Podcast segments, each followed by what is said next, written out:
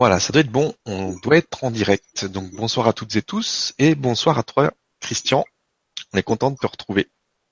Euh, moi aussi, je suis très content de te retrouver et puis de vous retrouver, bah, même si je vous vois pas. Mais bon, euh, bonjour à tous et à toutes.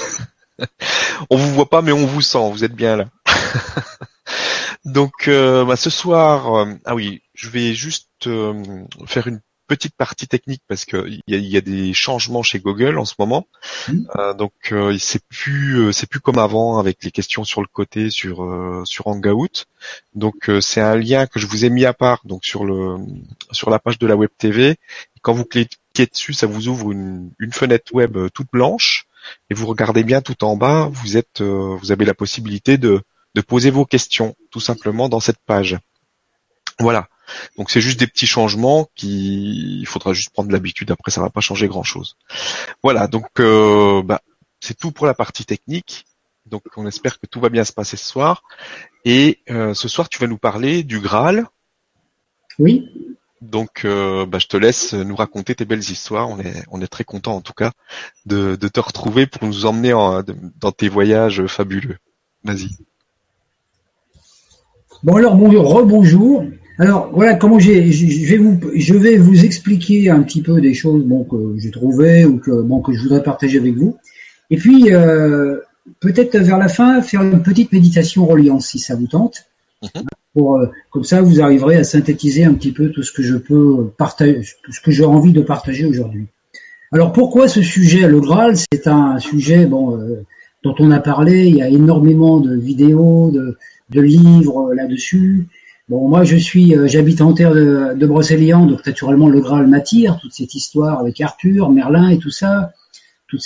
Et en fait, euh, on peut se poser la question, qu'est-ce que le Graal? Parce que c'est vrai qu'on a eu beaucoup de, d'interprétations différentes. Alors, il y en a qui disent que c'est une coupe, que c'est un chaudron, d'autres que c'est une pierre, d'autres que c'est une vase, un vase, d'autres que c'est un mythe, et d'autres, euh, il y en a même qui disent que c'est une femme. Hein, ou la femme en général. Donc euh, le, le, le féminin. Euh, donc il y a beaucoup de. Alors moi, je, comme je suis chercheur dans l'âme, j'ai essayé de trouver le lien entre toutes ces choses et je me suis dit euh, pourquoi ce nom, pourquoi cette coupe, voilà. Alors là, pour commencer ma démarche, je me suis interrogé sur l'étymologie du mot Saint Graal. Parce que Saint Graal, on l'écrit S-A-I-N-T plus loin Graal. Il y en a qui écrivent sans réal, et moi, en fait, dans l'étymologie que j'avais, le mot Saint Graal, je l'ai écrit sans Raal, c'est-à-dire S-A-N-G-R-A-A-L. Donc ça fait sans Graal. Hein.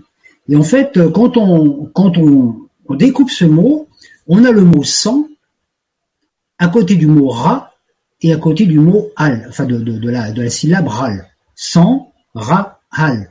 Et en fait, euh, c'est quand j'ai lu ça que ça m'a fait un déclic parce que l'énergie de Hall, c'est l'énergie d'Alcyone, c'est-à-dire l'énergie qui descend, qui descend de la source, et l'énergie de Ra, c'est l'énergie qui monte de l'intraterre. Donc, euh, quand on a le sang qui est animé par l'énergie de Ra qui monte du centre de la Terre et de Hal qui descend, on a le Saint Graal. Donc voilà, c'est un petit peu euh, voilà, c'est cette euh, parce que je sais que rien n'est par hasard. Il y a des petits mots. Alors vous savez peut-être que le point al dans le corps physique de l'être humain, il est ici, il est situé là.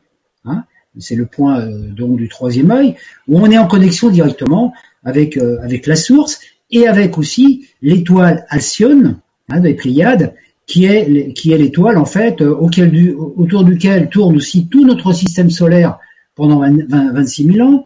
Et c'est aussi en relation avec aussi naturellement la Voie lactée qui est euh, notre mère à nous ici dans notre univers. Alors bon, au niveau des galaxies, vous savez qu'il y a des milliards de galaxies. Dans chaque galaxie, il y a des milliards de systèmes solaires, donc d'étoiles. Donc nous, euh, là je peux pas vous présenter l'image, mais peut-être euh, un jour j'arriverai à la synthétiser parce que c'est une image assez grande, de voir qu'on est vraiment un point infini dans l'univers, quoi, par rapport à tout ça, mais qu'on est quand même important mais il ne faut pas croire qu'on est les seuls dans l'univers. Naturellement, ça c'est hein, maintenant on le sait parce que c'était un petit peu euh, vaniteux de croire que Dieu avait créé tout ça uniquement pour nous nous mettre sur la terre en tant qu'être dit intelligent entre parenthèses. voilà. Donc alors l'énergie de Hal, l'énergie de c'est une énergie qui vient de la source, donc qui vient de Halcyon par le rayon blanc, par l'intermédiaire de l'archange aussi Métatron. Donc c'est une, énergie de lumière blanche qui descend et qui va naturellement euh, s'activer aussi, déjà dans un premier temps, au sein de la Voie lactée. Alors, voyez la Voie lactée, imaginez autour de la, de la Voie lactée les douze constellations. Douze constellations qui sont réunies en cercle, et ces douze constellations réunies forment une sorte de chaudron. Chaque constellation est née à une mère génitrice. Les mères génitrices dont le zodiaque est la représentation. Donc chaque mère possède, on peut dire, un, quantum d'informations. Hein, voilà, il y, a, la mère donc du Verseau, la mère du Poisson, la mère du Bélier, etc. Donc elles se sont toutes réunies pour mettre toutes leurs énergies ensemble dans ce gros chaudron. Donc on trouve déjà ici l'étymologie du premier Graal. Le premier Graal, c'est le zodiaque au niveau, au niveau de la source, donc au niveau nous de la Voie lactée. Et il faut savoir que ces mères génitrices, qui sont porteurs de tout ce quantum d'informations, ce sont des êtres très évolués, ce sont des êtres collectifs qui ont évolué dans d'autres univers avant le nôtre. Donc il y a des milliards et des milliards d'années, parce qu'on n'est pas le premier cosmos ni le premier univers. Il y en a eu d'autres avant nous. Peut-être qu'on y a participé, mais enfin, en tous les cas, on a oublié, hein, ça c'est sûr. Donc voilà. Donc en tout cas, ces mères, elles ont une information qui a été expérimentée. De la même façon que nous, quand nous aurons atteint des plans de lumière suffisamment euh, intenses, nous allons fusionner avec d'autres âmes, nous allons créer une entité groupe, et cette entité groupe participera un jour à la création d'un univers quelque part dans l'espace. Donc un jour, nous serons comme ces mères, nous ferons partie intégrante de ces mères, qui, je le rappelle, sont des énergies collectives, donc des groupements d'âmes. Comme nous, l'humanité est un groupement d'âmes. Donc chaque mère est un archétype condensé d'informations. Alors imaginez toutes ces douze mères réunies en tour, hein, comme euh, voilà, comme des, belles déesses, et qui mettent toutes leurs informations, leur quantum d'informations à l'intérieur de cette voie lactée. Donc ça vous fait un espèce de grand chaudron où à l'intérieur vous avez une énergie qui est de l'énergie libre et qui est manifestée sous une forme d'amour. C'est-à-dire c'est un tourbillon, un vortex d'énergie d'amour qui est extrêmement puissant extrêmement puissant, c'est l'onde que l'on appelle aussi dans la mythologie Eros, l'onde d'amour vibrale, et tout ce qui est à l'intérieur de la création, même en dehors de notre voie lactée, est animé par cette onde d'amour. Quand on dit que Dieu est amour, ce n'est pas un concept émotionnel ou sentimental. L'énergie amour est l'énergie par laquelle le divin se manifeste. Donc nous sommes tous intégrés dans cela. Donc à l'intérieur donc euh, à l'intérieur de cette voie lactée, vous avez aussi une étoile Sirius. Alors l'étoile Sirius est intimement liée aux douze mers, et il y a une partie de l'étoile Sirius, une partie, une projection de Sirius qui a été projetée dans l'univers et qui est dans notre intraterre à nous. Donc vous allez voir le lien après. Hein, là, ça paraît peut-être un peu compliqué pour certains. Voilà. Donc il faut toujours comprendre que quand une énergie est quelque part et qu'elle veut se manifester, elle projette une partie d'elle-même mais jamais la totalité d'elle-même. Comme la source a projeté une partie d'elle-même dans notre création, mais elle reste. Nous, on est ici sur la Terre en tant que projection de notre soi. Notre soi est lui-même une projection d'une partie de nous encore plus lumineuse. Mais il y a toujours une projection d'une projection. Comme nous, sur la Terre, nous nous projetons dans des projets, dans des idéologies. Mais nous ne nous mettons jamais totalement dedans, parce que quand on se si notre soi s'était projeté totalement dans la matrice, il n'avait plus qu'une possibilité de sortir. Hein, donc c'est pour ça qu'il faut toujours, il y a toujours, donc une projection, c'est toujours voilà, une, émanation, on peut dire une émanation de nous-mêmes. Donc à l'intérieur de ce, de, de, cette, de ce grand chaudron, c'est là qu'a été élaboré aussi notre système solaire. Notre système solaire, euh, dont Sirius est aussi donc le, point central. Il faut savoir que l'étoile Sirius ne gère pas qu'un système solaire. Sirius gère plusieurs systèmes solaires. Nous sommes un système solaire du système solaire de Sirius. On ne sait pas exactement combien Sirius en gère, mais il en gère au minimum 12, puisque c'est toujours le nom qu'on retrouve partout. 12 réunis en cercle avec le point central. Donc là, on a l'image du zodiaque. D'accord? Alors ensuite, nous avons cette, euh, cette projection donc nous, ici sur la Terre, enfin dans notre univers, le Soleil avec les douze signes du zodiaque. Donc on a un zodiaque qui est projeté, et après, c'est ce qu'on appelle le zodiaque héliocentrique, c'est-à-dire avec le centre, le soleil au centre. Et nous, sur la Terre, ici, en astrologie, nous utilisions un, un zodiaque géocentrique, qui est différent du zodiaque héliocentrique puisqu'il y a un décalage à peu près de 24 degrés. C'est pourquoi que ça a ouvert un espèce de conflit entre astrologues qui disaient moi j'utilise le zodiaque héliocentrique, moi j'utilise le zodiaque géocentrique, qui a raison hein, C'est un petit peu les cœurs et l'intestine. Moi à un moment j'avais écrit un article là-dessus pour réconcilier tout le monde. Je dis ok, moi j'ai je sais que en, zodiaque héliocentrique je fais partie d'un, j'ai une énergie par rapport à mon signe solaire, et qu'en géocentrique, j'ai pas tout à fait le même. Mais il y a une chose quand même qu'il faut voir, c'est que nous vivons sur la Terre. Donc c'est normal de prendre le zodiaque géocentrique comme centre, puisque nous sommes ici incarnés, et que moi, ici, Christian, si je veux vivre une expérience sur la Terre, je la projette bien à partir de moi ici. Donc tout ce que je vis, je le projette à partir de mon cœur, à partir de mon environnement. Si j'essayais de créer des choses sur la Terre en me concentrant, en disant oh, je suis sur le Soleil, je crée un truc sur la Terre, j'y arriverai pas puisque ce ne sont pas les mêmes vibrations. Donc, on peut dire, il faut savoir être humble, on est sur la Terre. Donc, quand il y a eu cette création de notre système solaire et de notre univers et de notre Terre, à l'intérieur de la Terre a été projetée l'image d'un autre zodiaque, donc le zodiaque géocentrique dont je viens de parler, et ce zodiaque géocentrique, il était dans une vibration lumineuse. C'est-à-dire que le zodiaque à l'intérieur de la Terre, il est à l'intérieur de chaque planète aussi, était un reflet du zodiaque de la Voie lactée. Vous voyez 12 mers en haut, 12 mers en bas. Et à l'intérieur de la Terre a été déposé un noyau cristallin de couleur bleutée, qui est l'énergie de la mer cosmique aussi Isis, donc de ces douze mers généticiennes, et qui, pendant une époque avant que nous soyons dans, cette matrice complètement bloquée, était une énergie cristalline. Donc, du cœur de la Terre, vous avez ces douze, ces douze énergies qui forment un chaudron à l'intérieur de la Terre, avec un point central, un soleil. On retrouve toujours la même image. Un soleil au centre avec douze autour. Sur les trois plans ici. Et vous allez voir l'interconnexion qu'on a avec ces trois plans, nous, dans notre corps physique, parce que nous sommes un hologramme. C'est-à-dire que nous avons une capacité extraordinaire de nous relier, d'être reliés à ces trois zodiaques. Alors, il y a une époque assez lointaine maintenant, qui s'est terminée il y a 12 500 ans, hein, l'époque de l'Atlantide. Or, en Atlantide, on ne parlait pas du Graal. Pourquoi? Parce que l'Atlantide vibrait dans le Graal. Pour la bonne raison que toutes les âmes qui étaient incarnées en Atlantide avait conscience d'une identité propre, donc chaque âme avait ses paramètres, avait sa fonction, mais était conscient du tout. L'humanité formait un tout. Et l'âme atlante était comme une sorte de grand cristal vibral, c'était un Graal vivant. À cette époque, nous vivions vraiment dans cette énergie du Graal, nous ressentions l'amour et nos relations d'amour que nous vivions les uns avec les autres. Il suffisait de nous toucher par les mains pour qu'il y ait des échanges énergétiques qui se fassent, qui nous provoquaient des espèces de mini-orgasmes. Donc c'était sympa, on, se touchait toute la journée, c'était sympa comme truc. voilà, c'était vraiment un truc intéressant. Par contre, les, êtres de quoi nous étions à cette époque, nous étions conscients que nous avions trois, trois centres, un soleil dans la tête, un soleil au cœur et un soleil dans le centre à Ra. Le centre à Ra qui est le centre qui nous connecte avec Ra, le soleil de l'intraterre.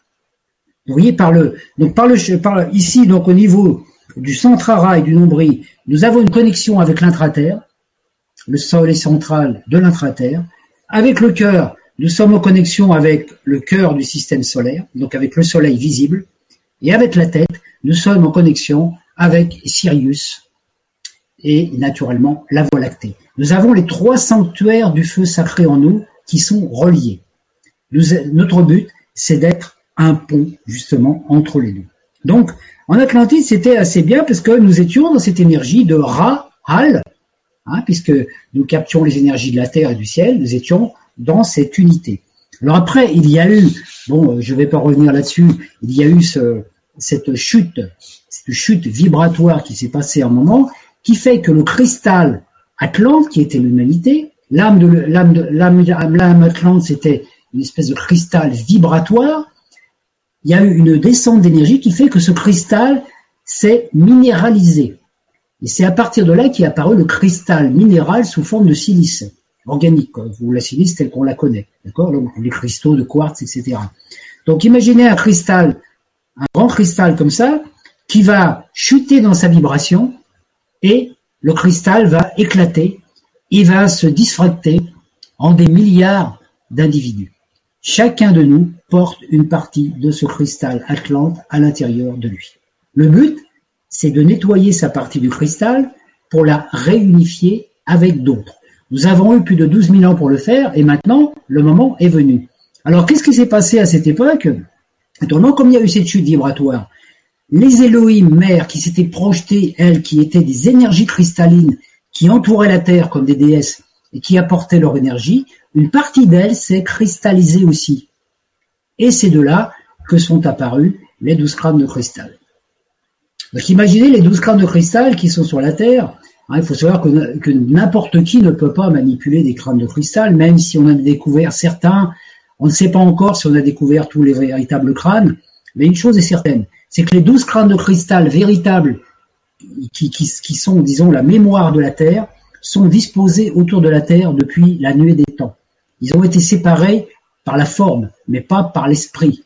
Donc imaginez douze crânes de cristal réunis en cercle, avec un treizième crâne de cristal au milieu. Pourquoi il faut le treizième? Parce que le treizième, c'est celui qui synthétise les informations des autres. Et le grand maître Jésus, quand il est venu sur la terre, et bien d'autres avant lui, ont toujours rétabli cette image d'un cercle de douze avec un point central. Jésus a été le point central avec ses douze apôtres, comme le soleil est le point central avec les douze signes du. Donc à, cette époque Atlante, nous avions cette conscience de, toutes ces forces éloignées, de toutes ces connexions. Donc nous avions un savoir, une connaissance qui venait directement puisque notre glande pinéale, notre pituitaire et tout était vraiment activé. Mais cette chute dans la densité nous a fait perdre cette connexion. Le treillis autour de la Terre s'est désactivé. Il a fallu recréer un treillis et il a fallu euh, plus de plus de 12 000 ans pour le recréer. Et ce treillis a été réactivé il y a 2000 ans par Maître Jésus et son expérience qu'il a vécue aussi, il ne faut pas oublier, avec Marie-Madeleine. Marie-Madeleine était l'incarnation du Graal sur la terre, tout comme Marie a été l'incarnation du Graal, tout comme Anna a été aussi l'incarnation du Graal. C'est-à-dire le féminin sacré qui ramène au divin. Hein? Donc c'est-à-dire c'est comme si on était dans une matrice, qu'on était né, on est tous morts, il faut qu'on retourne dans une autre matrice, plus lumineuse, pour pouvoir renaître, mais dans l'unité. Donc voilà, c'est tout c'est important. Donc naturellement, comme on a chuté dans cette densité, on est passé sous dépendance de la planète Saturne, Saturne Thanatos, maître du temps, qui a bloqué euh, Uranos, Uranos, le maître de l'espace, dans un espace confiné. Donc, c'est de là qu'a été créé ce qu'on appelle l'espace-temps. Il nous faut un certain temps pour aller d'un endroit à un autre. Hein. Donc, dans la, mythologie, on voit que, Chronos, Saturne, a tué a, voulu tuer son père, il l'a émasculé, il a coupé carrément euh, l'organe sexuel. Hein. Et donc toutes ces, toutes ces informations nous montrent bien, quand on les décrypte en détail, qu'en fait tout était déjà écrit là. Et que Saturne, c'est le Seigneur des Anneaux, hein, c'est le fameux Sauron du Seigneur des Anneaux, celui qui nous enferme. Parce que l'énergie de Saturne est une énergie cristallisante. C'est-à-dire que les atomes de notre corps, au lieu d'être contenus dans une forme qui ferait, je sais pas, 3 mètres ou 4 mètres de haut, est confiné dans un bonhomme comme le mien, comme moi, qui fait 1m70. Alors naturellement, mes atomes, ils n'ont pas beaucoup de place. Et qu'est-ce qui se passe quand les atomes ne peuvent pas bouger, quand elles n'ont pas de place? Elles, ne peuvent pas créer d'énergie. Et c'est depuis ce temps-là que nous avons été obligés de nous nourrir de nourriture extérieure, de nous, nourrir d'énergie par l'intermédiaire de notre nourriture dense, parce que nos atomes, nos électrons, nos atomes ne peuvent pas bouger, ils n'ont pas de place. Donc c'est comme si euh, je sais pas, on mettait dans une euh, dans un dans une pièce de 15 mètres carrés, c'est comme si on mettait euh, 40 personnes. Ils peuvent pas bouger. Mais si vous en mettez que trois, elles peuvent danser. Et c'est ce qu'on appelle la transe en danse. Donc maintenant, sur Terre, on est à même à retrouver des corps qui vont se transformer. Parce que notre, notre forme humaine, telle qu'on l'a maintenant, il faut savoir, hein, c'est une forme qui est en pleine mutation. Tout va, tout va se transformer dans notre corps. Parce que depuis qu'on a traversé la, la ceinture photonique, quand il y a eu cet alignement planétaire, c'est nos, nos cellules, nos atomes et toute l'organisation de notre corps. Donc normalement, c'est prévu plus ou moins à long, ou moins long terme que on a plein d'organes qui vont changer. On va avoir des grandes oreilles.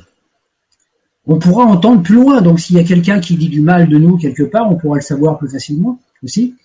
On va perdre nos cheveux. On va, on va, nos poumons vont devenir de plus en plus petits. Alors qu'est-ce qui va se passer avec des petits poumons? Bon, On pourra plus fumer au moins comme ça. ce sera une bonne chose.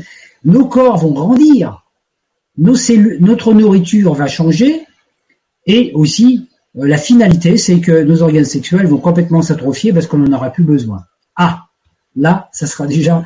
Donc, on, est une, on est une race de mutants actuellement. On est en train de muter dans notre dernière forme, qui est la forme humaine telle qu'elle sera. Donc, naturellement, c'est pour ça que ça passe aussi un peu par toutes ces transformations qu'on vit intérieurement, etc.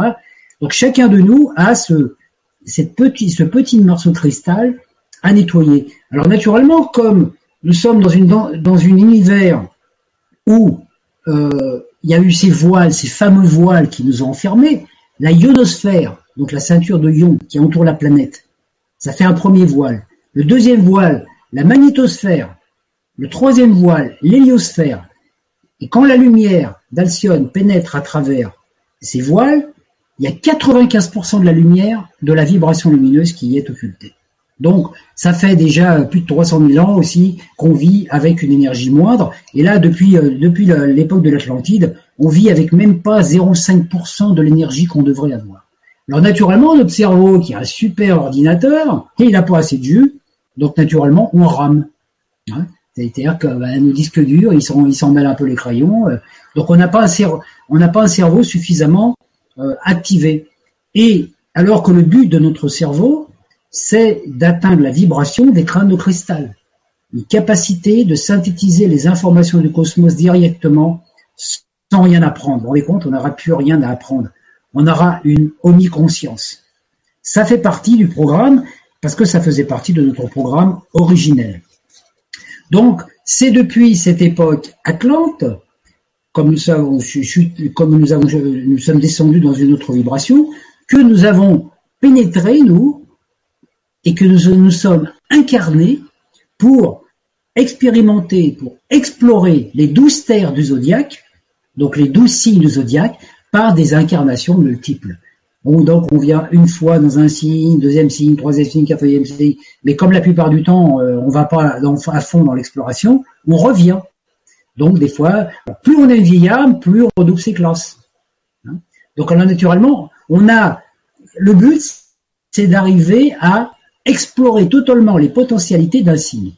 Par exemple, euh, moi je suis du signe du Verseau, donc dans mon incarnation présente, je suis venu pour explorer totalement toutes les potentialités de signes. Si j'arrive à, percevoir toutes les énergies du Verseau, tout ce que Verseau peut donner comme tout ce que la, mère Elohim Verseau peut donner comme information, hein, il faut savoir pour la petite histoire que c'est elle qu'on appelle la Madone.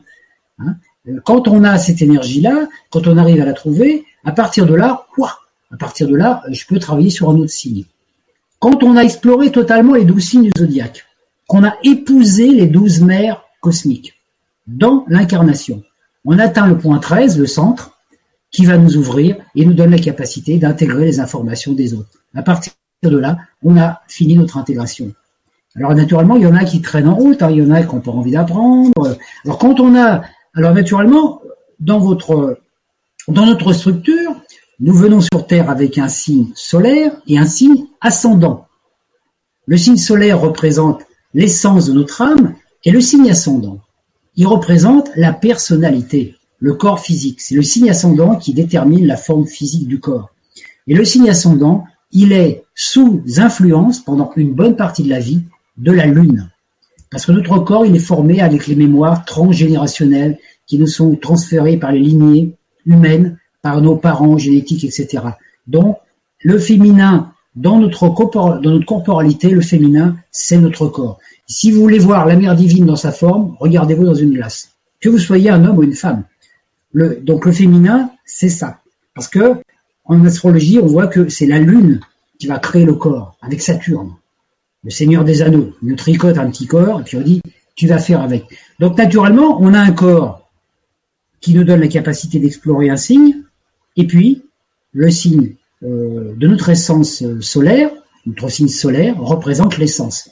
Donc on peut dire que, euh, bon, je donne mon exemple comme ça, vous comprendrez mieux. Moi, je suis Verseau, ascendant Sagittaire. L'énergie du Verseau, je dois la transférer ou la partager sur la Terre par l'intermédiaire de mon corps, qui est une énergie de Sagittaire. C'est pour ça aussi que, bon, je voyage, je, parle, je, j'enseigne. si j'étais un ascendant taureau, j'aurais peut-être créé un lieu de vie où j'aurais cultivé des carottes et des poireaux bio, par exemple. D'accord?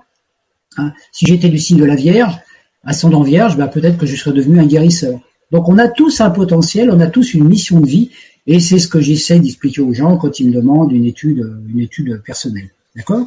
Donc il faut bien prendre conscience qu'il y y a des gens des fois qui disent oui, mais il paraît que quand on prend de l'âge, on devient plus notre signe ascendant. Alors si vous devenez plus votre signe ascendant en, en venant de l'âge, ça veut dire que vous n'avez pas compris l'unité. Parce que ça voudrait dire qu'on a un moment de notre vie dans lequel on vit notre signe solaire et un moment dans lequel on vit nos signes ascendants. On reste dans la dualité, alors que le but c'est de marier les deux. C'est que notre âme lunaire doit se purifier pour réintégrer l'âme solaire et épouser le corps.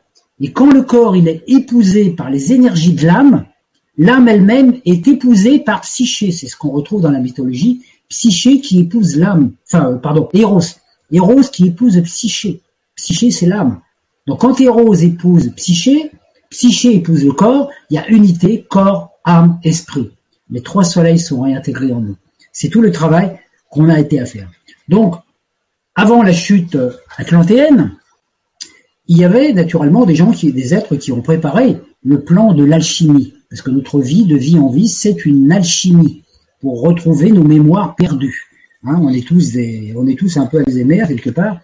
Et les initiés en Atlantide qui ont initialisé la réunification, c'est Isis et Osiris, qui étaient des êtres très lumineux, des princes atlantes, qui par la, par la suite ont été déifiés. Et c'est eux qui ont été à l'origine de la chimie tantrique, c'est-à-dire la réunion des corps pour la réunion des âmes.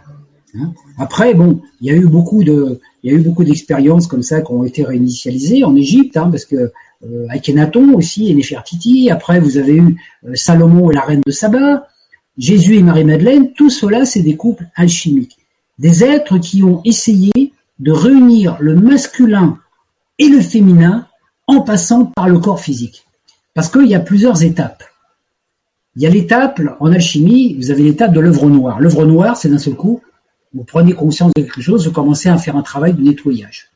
Ça, c'est toute l'énergie de Moïse dans l'histoire euh, de l'humanité. Après, il y a eu euh, une fois que que le plus gros est nettoyé, vous avez l'énergie de l'illumination, l'éveil. L'éveil, c'est l'époque, c'est Bouddha. Bouddha a apporté l'éveil à l'humanité. C'est-à-dire une conscience plus élargie, une capacité de s'ouvrir à d'autres plans, à cette compassion, à cet amour, etc. C'est la deuxième phase. Par contre, c'est la phase que l'on vit quand on est en méditation. Quand on est en méditation, on est dans notre phase bouddhique, etc. Par contre, il y a une troisième phase à l'œuvre, qui est l'œuvre alchimique. Hein? Donc, euh, la première, la première œuvre avec Moïse, c'est la Vierge Noire. Avec Bouddha, c'est la Vierge Blanche, donc Marie, c'est amour. Et la troisième étape qui a été occultée, justement par l'intermédiaire des, religions, des certaines religions comme le catholicisme et tout ça, c'est la, transfiguration. Marie-Madeleine, moi je l'ai expliqué, j'en ai, parlé dans mes écrits, et puis bon, il y a un truc, je ferai quelque chose là-dessus particulier un jour. Marie-Madeleine, c'est la Vierge rouge. La Vierge rouge, la Vierge pourpre, la couleur rouge, la couleur du phénix, Marie-Madeleine était vêtue de rouge, c'était pas pour rien. Et c'était une initiée tantrique. Et justement, dans la religion, on nous a occulté le fait que Marie-Madeleine était le Graal et que Jésus était l'épée. Il fallait l'épée et le Graal, il fallait les deux pour réunir la coupe et l'épée, qu'on retrouve dans toute la symbolique arthurienne. Alors moi, j'ai étudié un moment, je me suis dit, ouais, l'épée Excalibur. Vous avez déjà vu l'image? L'épée Excalibur qui est plantée dans un roc. Hein? Et quand l'épée Excalibur est plantée dans la terre, toute la terre vibre. Pourquoi? Parce que l'épée Excalibur, c'est l'épée du Verbe. Et dans une, dans une, dans une autre imagerie, vous avez Saint Michel, Saint, Michael l'archange, qui lui aussi plante son épée de lumière dans la terre. Et en fait, si on fait le, le parallèle entre les deux, l'épée de Saint Michel, c'est Excalibur. Et quand le verbe est planté dans la terre, naturellement, il fait vibrer la terre. Donc, quand l'énergie de Michael pénètre en nous, par l'intermédiaire de notre chakra coronal, et qui descend, et qu'elle prend tout notre corps, et puis nos deux bras, c'est comme si vous aviez une épée qui était plantée dans le corps. Mais une épée de lumière. Une épée qui va toucher le cœur de la terre et qui va la faire vibrer, et qui va changer complètement la vibration de notre corps. Parce que Michael, c'est une travail avec l'énergie Christ, hein, c'est le Christ Michael, c'est une double énergie dont nous avons des points d'énergie en relation dans notre corps.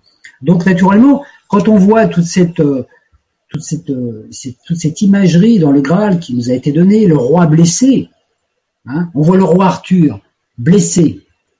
Alors comme le roi Arthur il est blessé parce qu'il y a, il son meilleur chevalier qui est parti avec euh, sa femme, hein, naturellement Arthur il est bah, il est blessé par l'amour. Dans l'histoire du Graal, le roi pêcheur est blessé aussi par l'amour. Hein. Et tous les deux, ils ont été, euh, comme je dire, le roi du Graal a été blessé par une lance.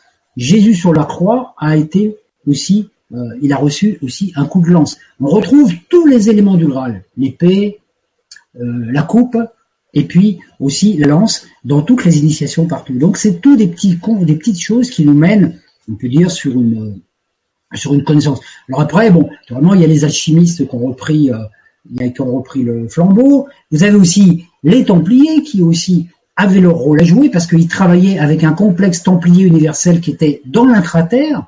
Hein, c'est pas pour rien.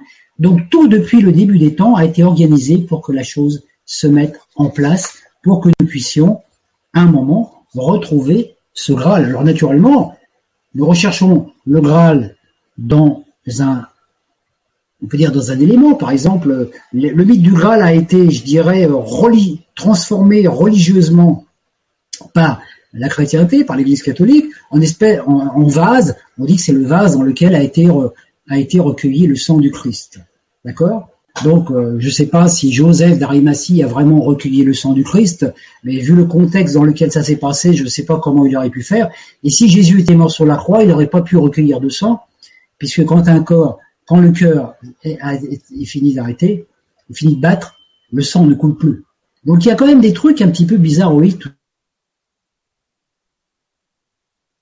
Voir assumer naturellement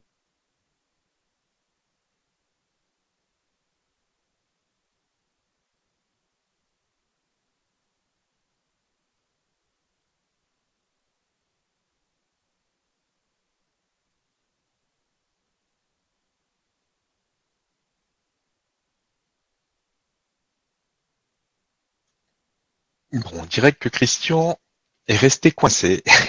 Il est bloqué. Donc je ne sais pas si tu m'entends Christian, mais si tu peux euh, peut-être soit ressortir et revenir. Euh, ah. Le, C'est revenu, c'est bon.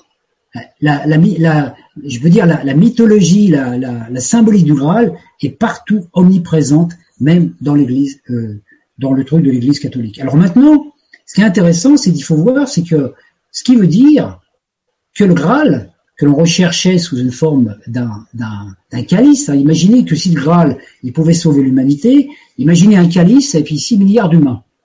Hein. Même si on l'avait, ça ferait un certain temps pour qu'on ait tout le temps, tous le temps de boire un coup. D'accord? Donc, c'est une imagerie, c'est une iconographie qui a été transmutée, mais en fait, le Graal, c'est nous.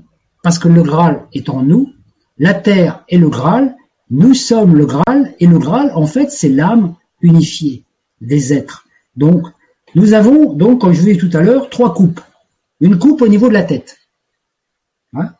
Notre tête ressemble à une coupe, hein avec le cou ici, et ici vous avez un premier soleil. Dans le soleil, vous avez, dans le cœur, vous avez un deuxième, vous avez un deuxième, une deuxième coupe, et le chaudron qui est en bas. Donc on a toutes ces coupes du Graal en nous, qui sont en relation avec celles de la terre et celles d'en haut. Donc on peut dire que on n'a pas trouvé le Graal depuis qu'on cherche. Pourquoi? Parce qu'on ne peut pas trouver ce qui est en nous et quand on est dedans. Même la Voie lactée, Quand on regarde la Voie lactée dans le ciel, on se dit ah la Voie lactée, on voit une espèce de bande, etc. On dit que c'est la Voie lactée. Mais on ne peut pas voir l'intégralité de la Voie lactée pour la bonne raison qu'on est dedans. On est, déjà partie intégrante de la Voie lactée. Donc il faut savoir que nous, nous avons naturellement cette chute vibratoire qui a été manifestée à un moment, à couper les deux polarités de nous, le masculin et le féminin. Hein, notre fameuse histoire des flammes jumelles. Donc nous avons ces flammes jumelles en nous, qui sont, symboliquement aussi réglées, euh, liées à nos poumons. Et vous savez que c'est pas un mythe. Nous avons deux ailes dans le dos. Moi, les miennes, vous les voyez pas là, mais on a deux ailes dans le dos. Hein, on a un point juste derrière le cœur, ici, dans lequel il y a nos deux ailes de lumière qui sont là. Et on a une aile qui est liée à Adam et une aile qui est liée à Ève. Adam veille sur notre passé, Ève veille sur notre futur. Et quand on travaille en énergie avec le soi, avec notre double, on est capable de voir, de, de, réunir ces deux.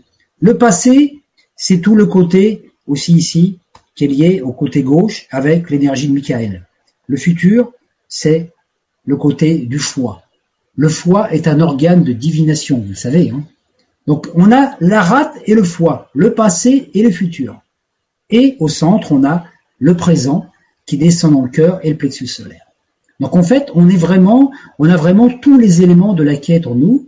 Donc il faut s'affranchir du passé et du futur, c'est-à-dire de toute projection, pour passer le passage étroit qui est celui du cœur. Quand le cœur est activé, on est libéré des incarnations parce qu'on est redevenu un soleil au milieu euh, du zodiaque. Donc le principe, c'est, ça a été de, dans un premier temps de réunifier sur la Terre le masculin et le féminin, donc l'homme et la femme, et aussi, comme nous sommes des êtres androgynes, chacun doit se réunifier avec sa polarité opposée. Moi, en tant qu'homme, je dois me réunifier avec ma femme intérieure. Hein, ça fait, je l'ai cherché pendant longtemps, la femme intérieure, je me dis, mais elle est où, pourquoi, voilà, etc. Hein, les femmes, elles cherchent leur homme intérieur, hein, et souvent on cherche l'homme intérieur ou la femme intérieure par l'extérieur. Hein, c'est-à-dire que naturellement, on, a, on rencontre que des gens que des personnes, hommes et femmes, qui sont des reflets plus ou moins adaptés à notre homme ou à notre femme intérieure, mais qui sont pas complets. Donc des fois, il y a 80%, ouais, c'est pas mal, mais il y a les 20% qui fait que ça colle pas. Voilà. Donc voilà. Donc c'est un petit peu compliqué. donc quand on a réussi à retrouver cette cette cette double polarité en soi, masculin et féminin, c'est-à-dire je suis autant masculin feu électrique que féminin magnétique, je suis autant mâle viril que douce comme une, comme une femme, voilà, trouver cet ordre. Et c'est un équilibre qui est très difficile à trouver. Quand on a trouvé cet, cet équilibre en soi, on redevient un être complet. À partir de là, il y en a qui disent ah ça y est, tout est réglé, on est tranquille. Moi j'ai mon masculin et mon féminin, je peux vivre tout seul. C'est vrai. C'est dans, dans le principe de base, c'est vrai qu'on peut vivre tout seul, qu'on a réunifié le masculin et le féminin, puisque on manque de rien. Par contre, on n'est pas ici, on est venu ici pour faire un travail. Et ce qui a été désuni par l'incarnation sur la terre, donc l'homme et la femme dans, sa, dans son unité, doit être réuni par sur la terre. Tout ce qui a été lié sur la terre ou tout ce qui a été délié sur la terre, c'est ici sur la terre. C'est pour ça que à chaque fois qu'on décède et qu'on n'a pas réglé un problème, on pense qu'en partant de l'autre côté, on va régler le problème. Eh non, non, on revient. On dit, t'as pas réglé ton truc. T'as acheté une bouteille de coca, là, tu vas revenir la ramasser dans ta vie suivante. Ah. Et puis après, quand on revient, on dit, mais qui c'est qui a foutu cette bouteille de coca, là? C'est nous. Voilà. Donc, on revient. Tout ce qui a été lié, donc tous les serments qu'on a fait, par exemple, il y en a qui ont fait des serments de chasteté. Hein. Moi, je sais que ça m'est arrivé dans une vie passée, par serments de chasteté et de célibat. Bah, dans cette vie, à chaque fois que j'essayais de, faire quelque chose qui était pas en qui était l'opposé de ça, c'est-à-dire me marier, etc., tout ça, il y avait toujours un truc qui bloquait. Pourquoi? Parce qu'il y avait le petit serment qui était là, dit, hey, t'as prêté serment. Donc à un moment, il faut dire, eh oh, vous nettoyez tous les serments là-haut, hein, euh, je veux plus de tout ça. Donc on remet des nouvelles intentions, et ça, on ne peut le faire que pendant l'incarnation, parce que c'est, ça fait partie de notre expérience. Donc comme l'homme et la femme ont été séparés sur la terre, Adam, Ève, on n'arrête pas de se courir après depuis des millions d'années, hein, puis même on, voilà, on, a du mal à se, comprendre parce qu'on euh, dit rouge, l'autre comprend bleu, etc. Et en fait, le principe, c'est de soignifier. C'est pour ça que la troisième phase de l'œuvre alchimique, celle accomplie par Jésus, avec Marie-Madeleine, est une œuvre qu'on doit réaliser sur la terre. C'est-à-dire que l'homme et la femme, quand ils ont retrouvé leur unité vibrale, leur unité entre masculin et féminin, vont pouvoir partager cette information avec une personne de sexe opposé qui elle aussi a fait le travail. Alors, normalement, si moi je suis homme et femme, je suis deux. D'accord? Si je trouve une femme qui est homme et femme, ils sont deux. Donc en fait, si j'ai une relation physique sexuelle avec elle, on sera quatre. On sera pas que deux. On sera, et le but, c'est que ces quatre se réunifient en un. C'est réconcilier l'homme et la femme par l'âme, par l'esprit, mais aussi par le corps. Et c'est le travail qui avait été initialisé par Jésus, qui a été sapé un peu après par la religion, etc. Et c'est ce passage-là qu'on a, qu'on a occulté dans les Écritures. Parce que naturellement, en maintenant, regardez au Moyen Âge, on mettait les moines dans des, des monastères, les, les nonnes dans des couvents, l'homme et la femme. Alors, les moines, ils pensaient, ils, ils, pensaient aux femmes, hein, parce que de temps en temps, ils avaient aussi des montées de Kundalini. Les femmes, elles aussi, elles avaient des petits désirs euh, qui montaient, mais elles n'avaient pas le droit. Il paraît qu'il y avait des souterrains, mais bon, ils se rejoignaient des fois, mais bon, ça. Mais normalement, ils n'avaient pas le droit. Donc, en fait, euh, il y, avait vraiment cette coupure, parce qu'en séparant l'homme de la femme, on ne peut pas, euh, on, on occulte les capacités pour l'homme et la femme de se réunifier et de remonter en ascension. Parce que quand un homme et une femme, étant réunifiés dans l'amour, font l'amour, c'est cas de le dire, hein, l'homme incarne l'énergie de Shiva et la femme de Shakti, donc le féminin masculin, tout c'est une offrande qu'on fait au soleil. Donc on peut dire que le soleil, le, grand androgyne solaire, est super content quand il y a deux humains qui arrivent à, à accomplir un acte physique, sexuel, tantrique, alchimique, qui fait monter les énergies et qui fait, qui fait élever la vibration du corps. Parce que c'est quelque chose, quand cette alchimie est bien accomplie, c'est quelque chose qui permet à des flux d'énergie du centre de la Terre de monter dans notre colonne vertébrale et de générer l'élixir d'immortalité dans notre tête. Imaginez deux serpents là qui crachent du venin et ce venin-là, ça vous nourrit. C'est-à-dire que quand on arrive à ça, on n'a plus besoin de manger. On peut se nourrir d'amour et d'eau fraîche. Donc une fois qu'on a réunifié ça par le corps avec une personne, on est en osmose avec tout. C'est-à-dire il suffit de toucher un, un animal, toucher un arbre et tout, on est dans cette énergie d'échange. On n'a pas besoin de vivre tout le temps avec la personne, puisque ce lien, il a été recréé. Ce qui a été créé sur la, ce qui a été lié sur la Terre est lié dans le cosmos. Donc c'est quelque chose de fabuleux. Donc on ne va pas s'accrocher à la personne, mais il y, a y a un moment, il faut vivre cette unité.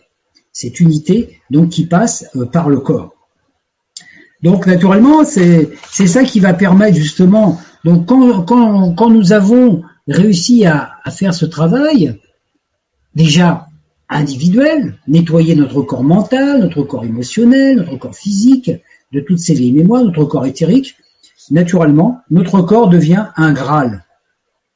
Et quand un Graal s'unit à un autre Graal, ça fait un plus grand Graal. Et quand il y a plusieurs personnes qui s'unissent, ça avait été dit par, par Maître Jésus, on est dans des temps de réunification de grands changements, n'est-ce pas Stéphane hein? Donc, quand les gens se réunissent, quand il y a une osmose énergétique qui se passe entre les gens, il y a vraiment des grâles qui se remanifestent sur la Terre. Donc on est, on est vraiment, c'est, c'est 150 ou 200 personnes qui s'unissent dans cette énergie, ça recrée une, une entité de Graal sur la Terre, c'est-à-dire un, un, espèce de vortex ascensionnel qui va bénéficier aussi à ceux qui n'ont pas encore atteint cet état. Hein, mais naturellement, ceux qui ne veulent pas, on ne peut pas les forcer, puisque le but, nous avons une mission, nous en tant qu'êtres humains, c'est de rétablir la vibration atlante à notre époque, la relation d'unité, mais nous ne revivrons pas l'Atlantide. Hein, il y en a qui disent ah on va retrouver l'Atlantide, non, parce que depuis on a évolué puisqu'on a fait un pas supplémentaire, on est descendu bien au fond de la bouse hein, pour voir ce qui se passait, et maintenant on remonte. Donc c'est sûr que on ne revivra pas pareil puisqu'on a une expérience en plus. Donc, on peut dire que quand on regarde le zodiaque, quand on est en connexion avec le zodiaque, on voit le Graal. Alors, je vous propose maintenant une petite méditation pour pouvoir, euh, voilà, euh, ressentir un petit peu cette euh, connexion. Si ça. Alors, pour cette méditation, je vous conseille de fermer les yeux de vous d'être bien installé. Hein, de préférence, il faut mieux être assis quand même, parce que coucher, euh, partez, c'est pas c'est pas la bonne énergie pour faire le travail. Et puis veillez à ne pas avoir de téléphone qui vous dérange ou ou, de, ou un chat qui va vous sauter dessus d'un seul coup là, parce que ça, pour l'instant, il faut vraiment être tranquille. Hein. Coucher les enfants s'ils sont pas couchés. Alors voilà, vous donc fermez les yeux et puis vous allez vous recentrer sur votre cœur et imaginez, ressentez que vous êtes sur une montagne très élevée. Le ciel est constellé d'étoiles.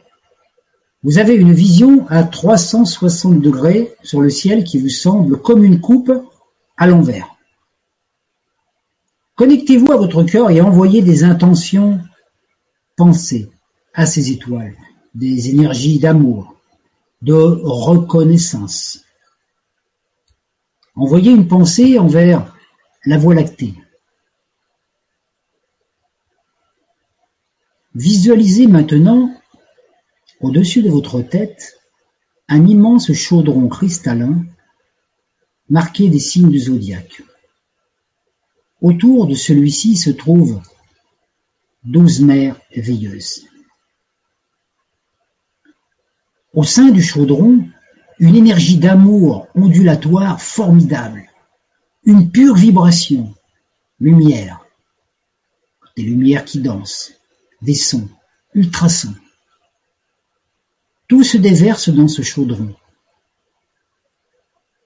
Les énergies de l'étoile Alcyone depuis le cœur des Pléiades, celles de Sirius, d'Orion, de Régulus, d'Altaïr, toutes les étoiles participent. Visualisez l'énergie de milliards d'étoiles qui participent à cette grande soupe cosmique dans ce chaudron.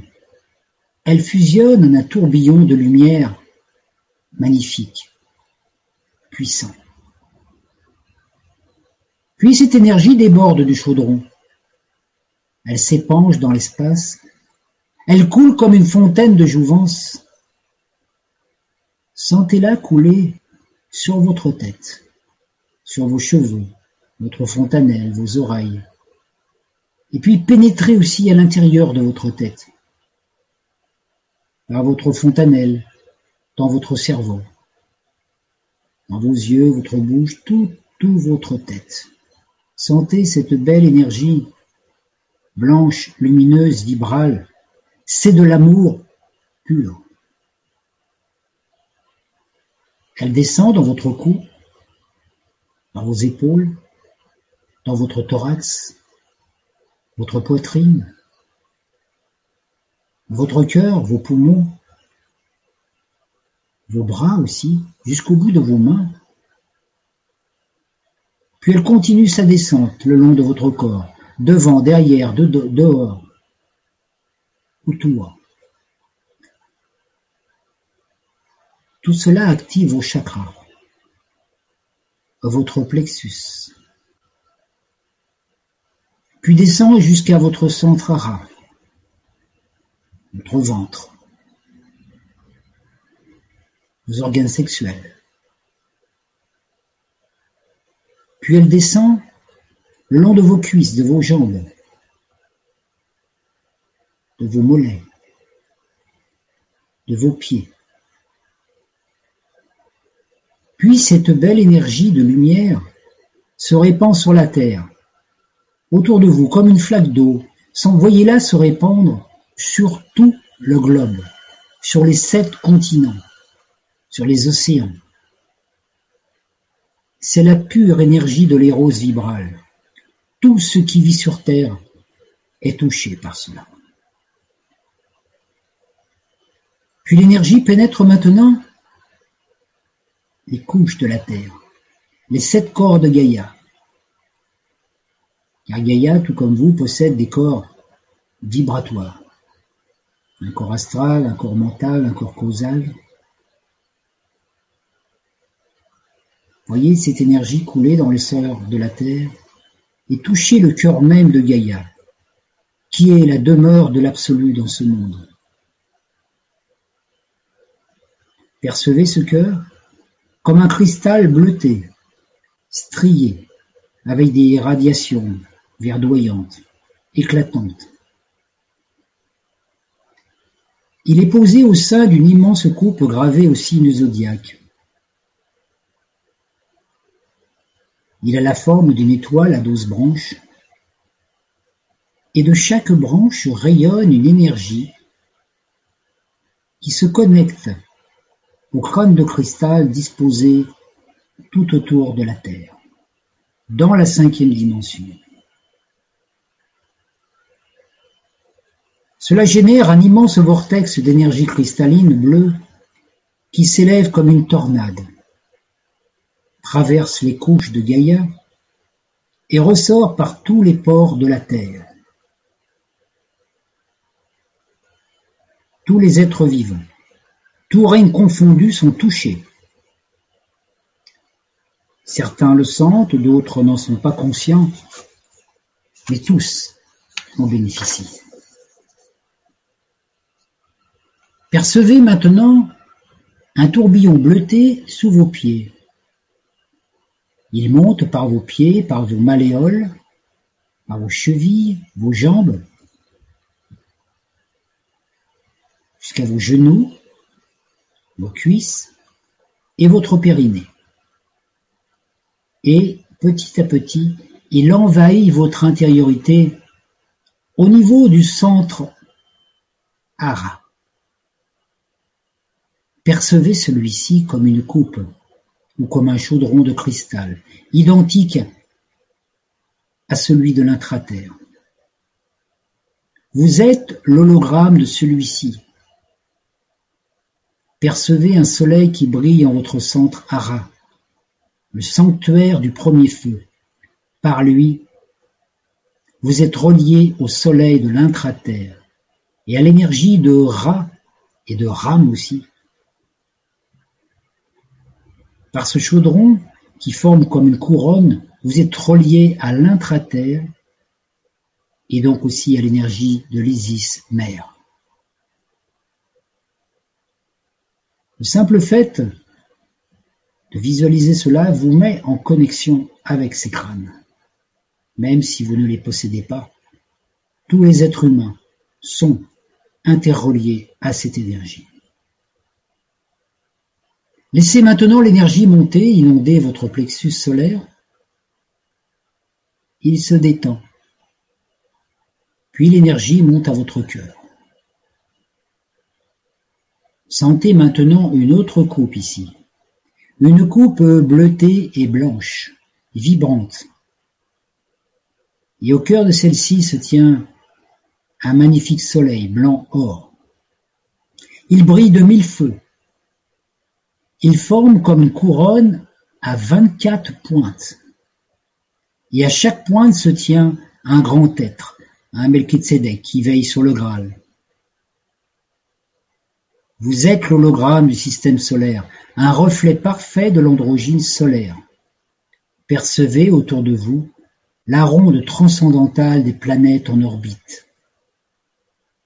Par cette couronne, vous êtes en contact avec le deuxième sanctuaire, celui du Logos, du système solaire.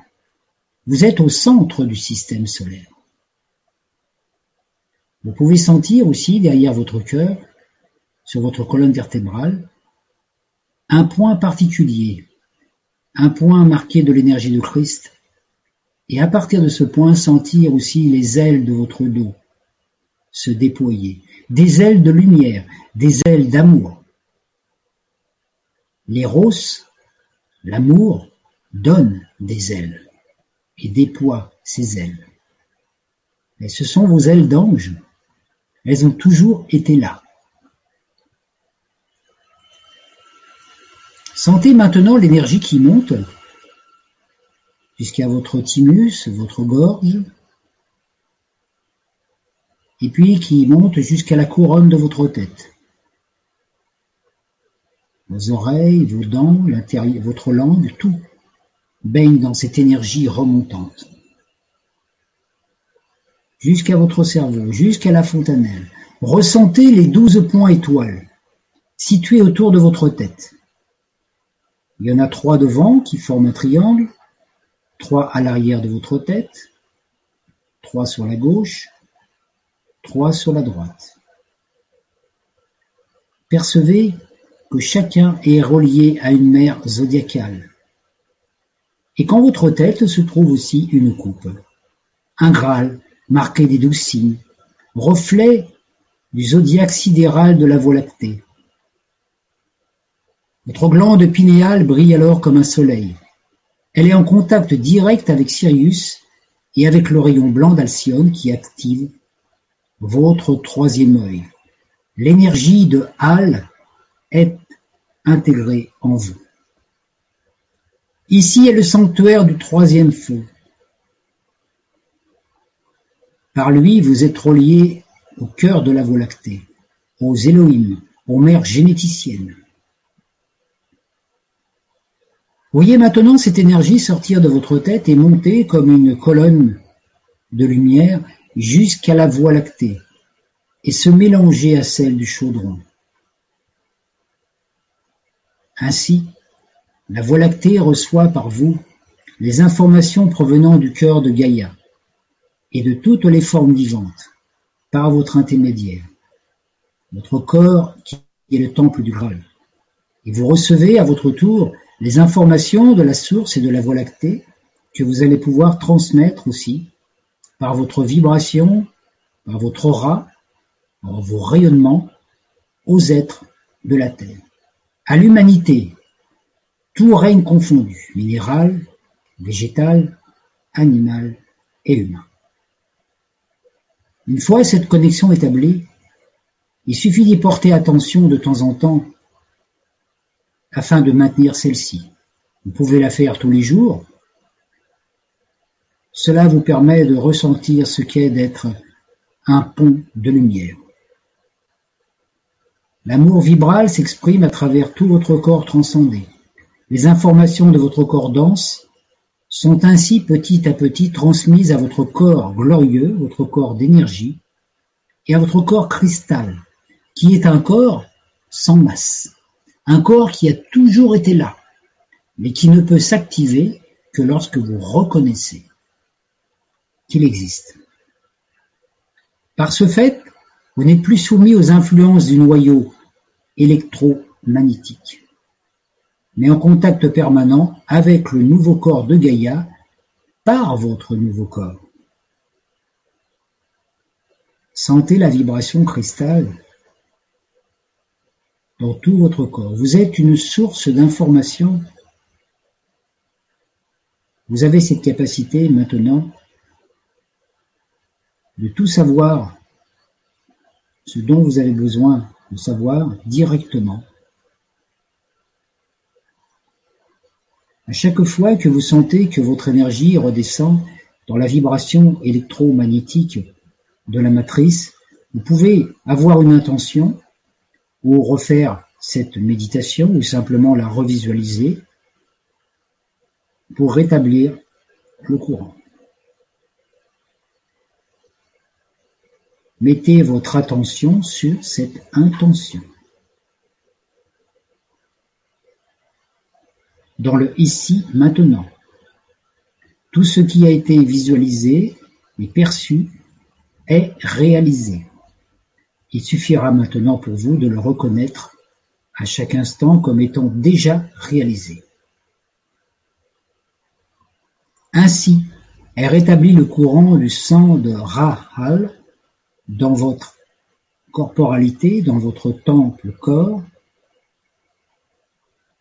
et la lumière blanche et dorée forme autour de vous une aura de lumière magnifique.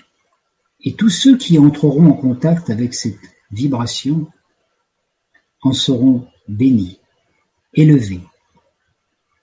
Certains vous en seront reconnaissants, d'autres ne la reconnaîtront pas, ou peut-être même vous rejetteront.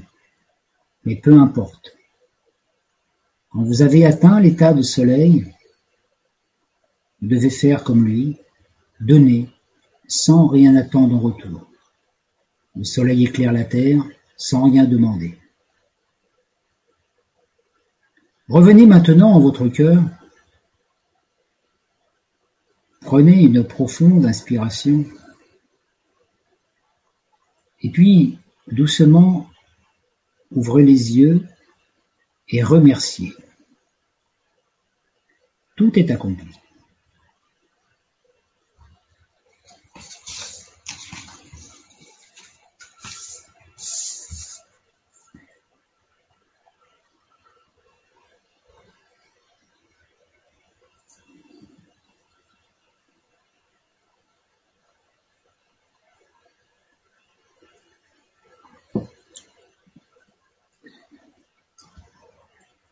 Voilà, je laisse maintenant la place aux questions parce que voilà parce que je pense. Merci.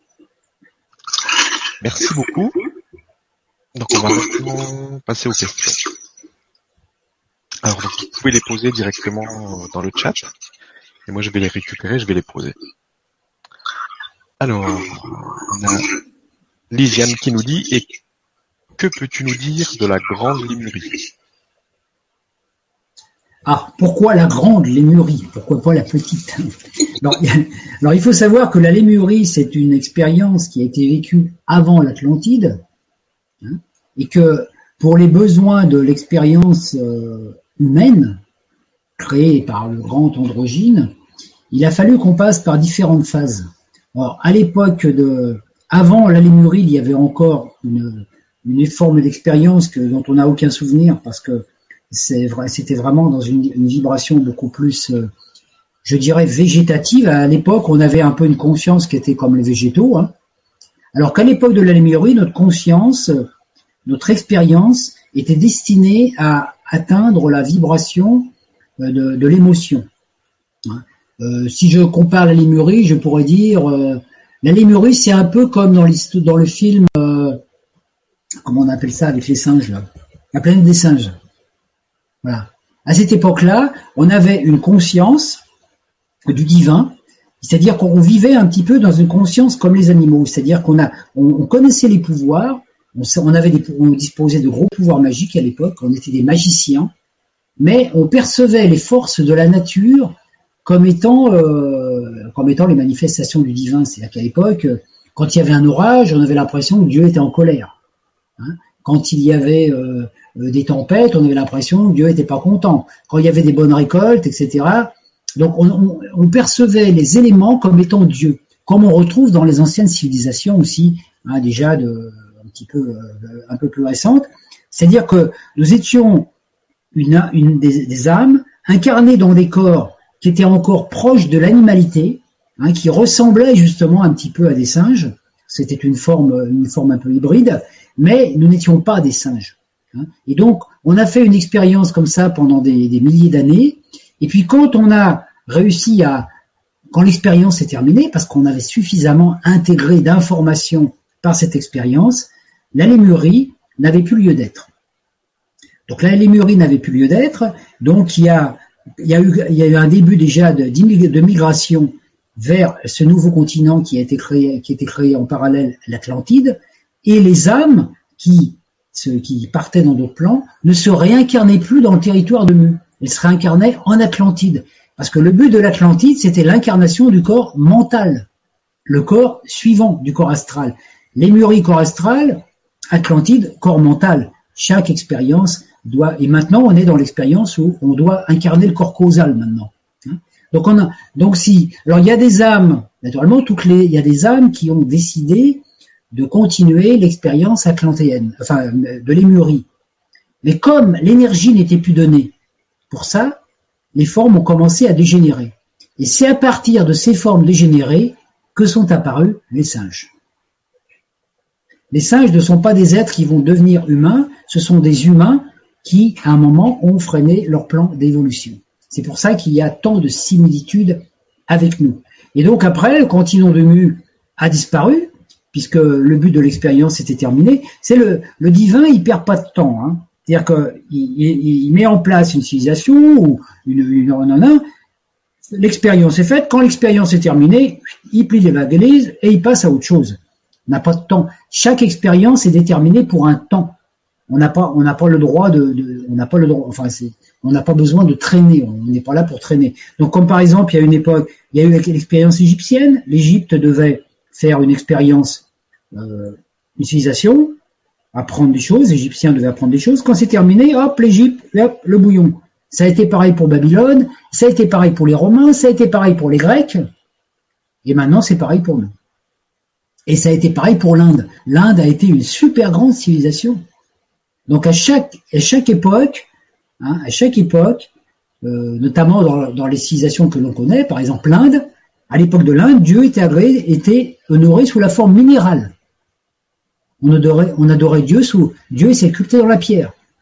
À l'époque de Babylone, Dieu était adoré sous une forme végétale, l'encens, les plantes, toutes les forces de la nature. Hein et ça, donc ensuite à l'époque égyptienne, Dieu était adoré sous la forme animale, la magie, et à l'époque gréco-romaine, Dieu était adoré sous la forme humaine, avec euh, les humains, les dieux grecs. Et maintenant, on doit euh, adorer Dieu sous sa forme intemporelle. Et toutes ces choses-là sont inscrites dans nos centres qu'on appelle les chakras. L'Inde, c'est le premier chakra, Babylone, le deuxième, l'Égypte, le troisième, et gréco-romaine, quatrième. Si bien que nous, en tant qu'êtres humains, quand on vit des expériences sur Terre actuellement, quand on a les chakras qui s'ouvrent, on peut avoir des mémoires qui se réveillent. Et si on a été, par exemple, si on a vécu des choses assez fortes en Égypte, on a pratiqué la magie en Égypte, quand notre plexus solaire va s'ouvrir, on va avoir ces informations qui vont ressortir aussi bien les bonnes que les mauvaises. Hein. Donc on peut devenir un bon magicien ou on peut devenir un mauvais magicien. Parce que euh, donc tout est inscrit en nous. Alors il y a des mémoires qui s'ouvrent, il y en a qui s'ouvrent pas parce qu'il y a des tiroirs qu'il faut mieux pas ouvrir. Mais chaque civilisation a son travail à faire. Comme l'Atlantide, son temps était terminé. Donc voilà, c'est peut-être que ça a été un petit peu provoqué par, euh, par l'expérience humaine, euh, enfin qu'on a été trop vite. Et nous, on devait aller vers une continuité. Donc nous, on avait pour rôle d'incarner le plan causal, parce qu'en Atlantide, on a développé la conscience individuelle. Alors qu'en Lémurie, on était encore dans des consciences de groupe, on était dans des consciences de un petit peu de, je veux dire, de troupeau, de, de clan, hein, comme, il y avait. Et ces résurgences-là reviennent, puisque à une époque, l'humanité était, aussi dans, dans une énergie de clan, parce qu'à chaque fois qu'une chose a été vécue, elle se reproduit. Donc, quand les humains sont commencés à s'unir en clans, en tribus, en se battant les uns contre les autres, etc., c'était une souvenance de la lémurie qui revenait. Et puis après, l'humanité a développé son côté mental, comme maintenant on est hyper, on est hyper intellectualisé, et on retrouve exactement la même vibration, la même information qu'à l'époque de l'Atlantide. C'est pour ça qu'on a une capacité par nos découvertes scientifiques, technologiques et tout, soit d'ascensionner, soit de détruire la planète. Puisqu'on a atteint un niveau euh, où on a connaissance maintenant de l'antimatière et tout ça, donc on peut euh, normalement l'humanité va ascensionner, ah, mais il ne faudrait pas qu'il y ait des petits rigolos qui appuient sur un mauvais bouton au mauvais jour, parce que ça peut tout faire, ça peut encore tout faire foirer puisqu'on a notre libre arbitre. Donc il faut supprimer tous les boutons.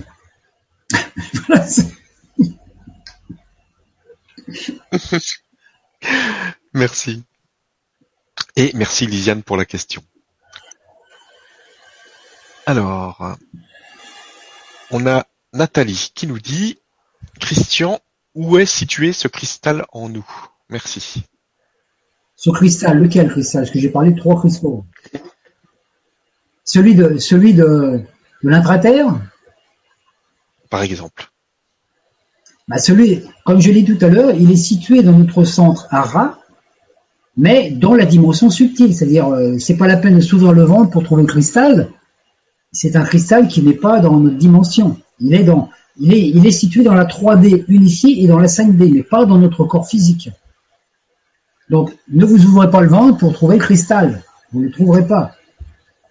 Hein, tout ça, c'est des, c'est nous on vit, on vit dans un monde visible mais on est, on baigne dans l'invisible, donc tout c'est invisible. Et là, comme actuellement tous les maîtres initiés, tous les maîtres ascensionnés, les Melchizedek, et puis euh, les Elohim et tout, ils sont là autour de nous, ils sont autour de moi, autour de Stéphane, autour de vous qui m'occupez, ils sont là, ils sont, à chaque instant, ils donnent des informations, même sans nous donner leur nom parfois. on a besoin d'une info, hop, ils nous l'amènent. Hein, d'une façon, euh, moi j'ai vécu des trucs extraordinaires hier avec, des personnes, Dans un à un moment, on était en train de parler des coccinelles, il y a une femme qui arrive, elle avait des pantoufles coccinelles. C'est vraiment le truc. Des fois, il y, a, des trucs impressionnants qui se passent. Hein. Et de plus en plus maintenant. C'est ce qu'on appelle ces synchronicités. Ces synchronicités. Donc euh, voilà. C'est. Et puis bon, le fait de même de le trouver, le Graal, simplement, il suffit de penser, de visualiser ce cristal à l'intérieur euh, du centre Ara, donc dans, le corps, euh, et puis de le voir briller, de le voir briller comme un soleil, ça suffit. Il n'y a pas besoin de le toucher. C'est ce que je disais tout à l'heure. C'est même si on avait un crâne de cristal entre les mains, c'est pas pour ça qu'on pourrait rentrer en connexion avec. Si on n'a pas été prévu pour. Par contre, tout le monde peut rentrer en connexion avec le crâne de cristal. Il suffit de s'aligner sur cette énergie. Tout est, tout est gratuit. Ça, Michael nous, donne, Michael nous octroie gratuitement tout ce que Lucifer nous octroie, nous demande contre argent. Donc tout ce qui est gratuit, c'est michaélique. C'est pour ça qu'actuellement il n'y a pas beaucoup de choses gratuites, parce que Michael il a du mal avec. Euh, avec euh, faut savoir que la, technologie qu'on utilise actuellement hein, est aussi fait partie de la technologie luciférienne. Ça nous mais en même temps, on passe des informations michaéliques avec. Rien n'est mauvais. Ça fait partie de notre expérience. Donc la technologie, on doit l'utiliser pour transmettre la lumière, mais on ne doit pas l'utiliser trop pour pas s'enfermer dedans justement. Autrement, on va devenir des robots avec des GPS dans la tête, des trucs euh, comme ils font actuellement. Merci et merci beaucoup pour la question à Nathalie. Question suivante, une question de Nicole qui nous dit est-ce que euh, la réunification se fait toujours par la couronne de la tête ou peut-elle se faire par le sens hara Elle peut se faire par le hara, par la tête ou par le cœur. L'idéal, naturellement, c'est qu'elle se fasse sur les trois plans. Parce que comme avec le, comme avec le centre hara, on est un plus en connexion avec les énergies de la Terre. Donc les gens qui sont plus connectés aux énergies telluriques de la Terre et tout, de la Terre-mère, parce qu'ils pratiquent un peu plus des énergies comme ça, puis ils se sentent euh, par rapport à leurs énergies astrologiques plus connectés à la Terre, vont peut-être plus avoir de capacité à se connecter à la Terre par le par hara, donc à se connecter à la lumière par le hara. Hein. D'autres qui sont plus euh, dans l'intellect ou dans la qui sont plus dans les techniciens, ou peut-être même les, gens un petit peu comme moi qui bon qui baignent dans les étoiles avec l'astrologie, on va plus se connecter, plus se connecter avec la couronne de la tête. Mais l'idéal, les deux couronnes nourrissent la troisième couronne, c'est-à-dire celle du cœur. Et c'est la plus importante puisque c'est elle qui fait la synthèse entre le haut et le bas. Donc, alors, parce que quand on n'a pas, par la couronne, on peut devenir euh, clairvoyant, clair-conscient. Hein? Par le chakra du, par le chakra du on peut devenir aussi voyant. Mais le problème, c'est qu'il y a des gens, on peut être voyant sans être clairvoyant. C'est-à-dire, si on n'a pas nettoyé, si l'énergie n'est pas venue d'en haut, il n'est pas descendu pour nettoyer tous nos chakras, on va peut-être avoir de la voyance avec le centre Ara, qui est le centre aussi en relation avec la Lune, mais on va avoir une voyance qui va nous connecter à l'astral. Donc c'est sûr qu'on va peut-être voir des entités, on va voir des fantômes, on va faire peut faire de la divination, mais c'est de la voyance, ce n'est pas de la clairvoyance. C'est complètement différent. Alors que quand quand les trois couronnes sont connectées, on a la clairvoyance, et non seulement ça, c'est que petit à petit se mettent en place tous les autres euh, perceptions extrasensorielles, la télékinésie, la téléportation, la capacité de bilocation aussi, ou la capacité d'être euh, partout dans l'univers, de, se déplacer avec notre véhicule Merkaba, euh, simplement tout en restant assis ici. C'est-à-dire qu'on n'a pas, on n'a pas besoin, on n'a pas besoin de bouger notre corps de place. Là où on est, on est au centre de la Voie lactée, dans une autre dimension. D'abord, c'est facile à, on peut le sentir. Hein. Moi, je sais qu'en méditation, je le sens parce que voilà, je suis là, moi, sur la Terre, et puis la Terre est dans le système solaire. Le système solaire, il est dans la Voie lactée, donc la Voie lactée, je suis bien dedans. Je ne peux pas être autre part puisque tout notre univers, il est à l'intérieur de la Voie lactée. Donc on est dedans. Simplement, dès que l'instant qu'on y met la pensée, on va créer cette intention et cette réalité. Donc en fait, tout se passe dans le virtuel quelque part pour nous. Il suffit d'avoir une intention, hop, c'est fait. Mais on va pas aller dans la voie lactée avec notre corps physique. D'abord, euh, on ne supporterait pas la vibration parce qu'on serait désintégré avant d'arriver. Donc on peut voyager dans l'univers et les multidimensions sans bouger d'un iota, sans bouger de place. Exactement comme on fait déjà un petit peu avec les Vibra conférences. Voilà, Stéphane est un endroit, bon, euh, toutes les personnes sont à différents endroits, moi je suis là en Bretagne, et on communique quand même. Un jour, peut-être qu'on fera des Vibra conférences sans un, sans internet, parce que on va, on va le but c'est qu'on communique avec moi ce que j'appelle la télépathie vibrale. La télépathie vibrale, c'est une capacité de s'envoyer des informations à distance euh, claires, rapidement, euh, un peu comme des SMS, mais sans aucun outil technologique. Le top, bon, on s'entraîne. Merci. Donc, question suivante, question de Christophe, qui nous dit comment intégrer pleinement la part de sexe opposé en nous, car dans mes relations avec les filles, il y a toujours ce suis-moi, je te fuis, suis-moi, je te suis. Merci. Oui, bah ça c'est la, c'est la grosse, euh, la grosse, euh, comment je vais dire, euh, la grosse difficulté, c'est que comme on est, la femme fonctionne plus par l'émotionnel et l'homme va fonctionner plus par le, par, par l'intellect. L'homme il est électrique masculin et la femme est magnétique féminine. Donc une information qui et les deux, ça fait donc électromagnétique. Et naturellement, quand on rencontre une femme avec laquelle on a des problématiques, elle nous révèle toujours Hein, et j'en sais quelque chose. Elle nous révèle toujours des choses à faire ou à ne pas faire, mais en même temps, euh, comment je veux dire, euh, on peut par exemple tomber sur une femme dominatrice qui va nous empoisonner la vie. Ben, naturellement, on peut avoir tendance, dans un premier temps, si on réagit, à la rejeter ou à prendre sa valise et à partir, ou alors on peut simplement apprendre à s'affirmer pacifiquement c'est-à-dire sans violence face à elle. Et peut-être et elle, elle va, et en fait, elle, elle, elle, est un petit peu envoyée, un petit peu comme, euh, comme une, une, une mégère ou une marâtre, pour nous obliger à nous affirmer. Hein. Ça, j'en sais quelque chose. C'est un truc que j'ai pas mal expérimenté. Hein. Et autrement, et eh ben naturellement, euh, la relation fait que quand il y a fuite, ou alors c'est euh, suis-moi, ou alors euh, va-t'en quelque part, ou fuis-moi. C'est parce qu'il y a, y a une peur ancestrale, une peur intérieure qui va encore faire le blocage. Alors qu'en fait, la seule chose à faire, dans un premier temps, c'est dans la transparence. Donc, c'est-à-dire que quand on vit une relation avec quelqu'un, il faut ne pas faire de compromis avec soi-même. Quand on, la personne dit quelque chose, on peut lui répondre mais avec franchise. C'est-à-dire, il faut absolument rien cacher. Mais il ne faut pas agresser l'autre non plus. Faut pas dire à l'autre, ouais, tu m'as dit que, ouais, faut pas rentrer dans Mais par exemple, une personne vous dit quelque chose qui vous, qui vous vexe, une femme ou un homme, bah, il faut dire, bah, ce que tu viens de me dire m'a touché, euh, ça m'a perturbé, etc. Il faut avoir un véritable dialogue qui n'est pas un dialogue de sourds. C'est pour ça que j'avais lancé l'information à un moment de faire des ateliers, là, des rencontres hommes-femmes, un petit peu partout, dans lequel on parlera de ces choses, parce que c'est une chose la plus importante, et c'est ce qui fait que justement, on n'arrive pas à trouver cette unité sur la Terre, parce que les femmes sont toutes seules parce que elles ont peur des hommes, les hommes ils courent après les femmes, ils n'arrivent pas à les attraper, ou alors les femmes deviennent dominatrices, et, ou alors dominatrices séductrices, et elles manipulent un peu l'homme en pensant qu'elles sont incarnations de la déesse et qu'elles sont initiatriques.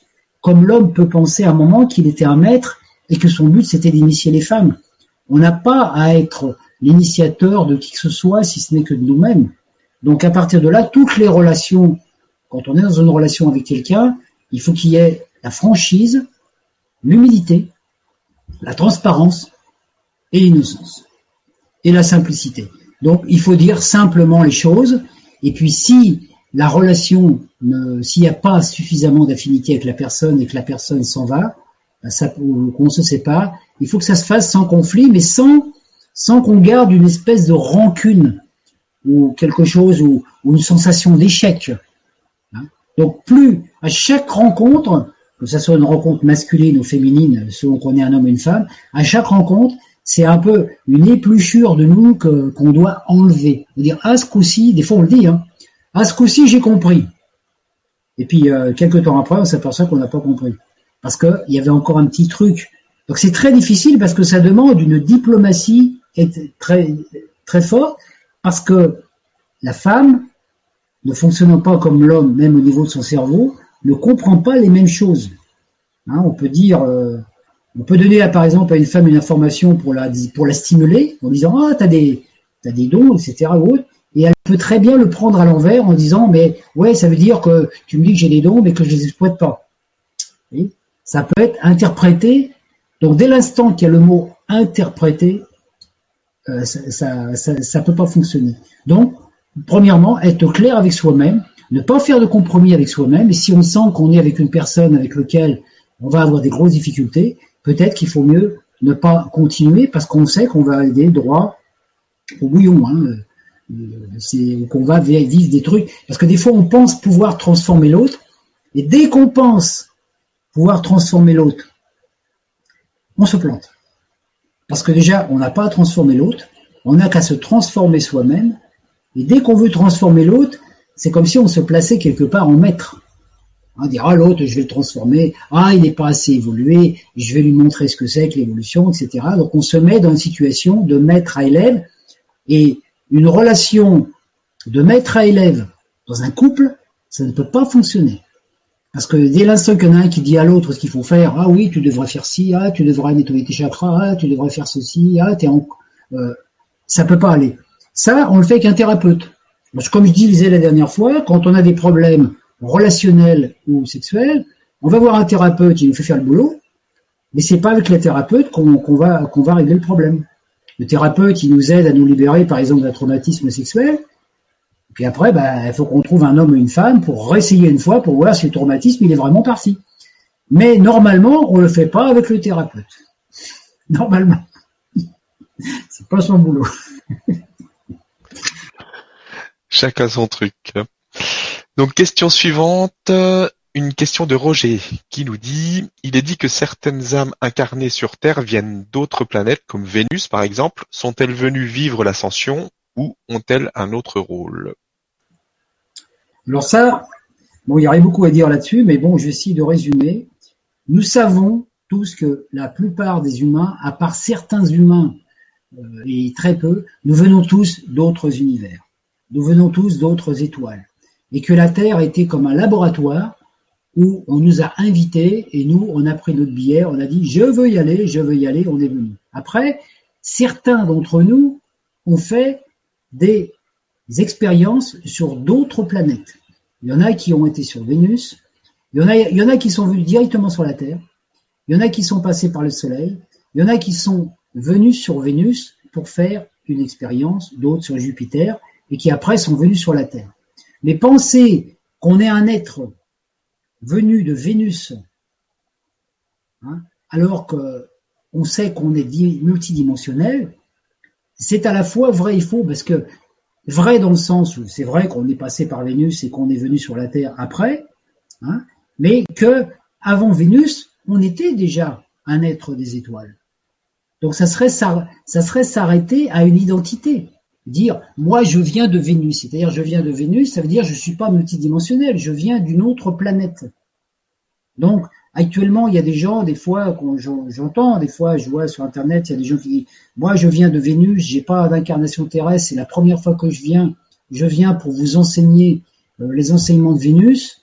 Euh, théoriquement, dans, dans la pratique telle que moi je la connais, je dis pas que je détiens la vérité, pour moi c'est impossible. C'est impossible. Pourquoi? Parce qu'il y a des époques il y a des Vénusiens qui sont venus sur Terre. C'est vrai.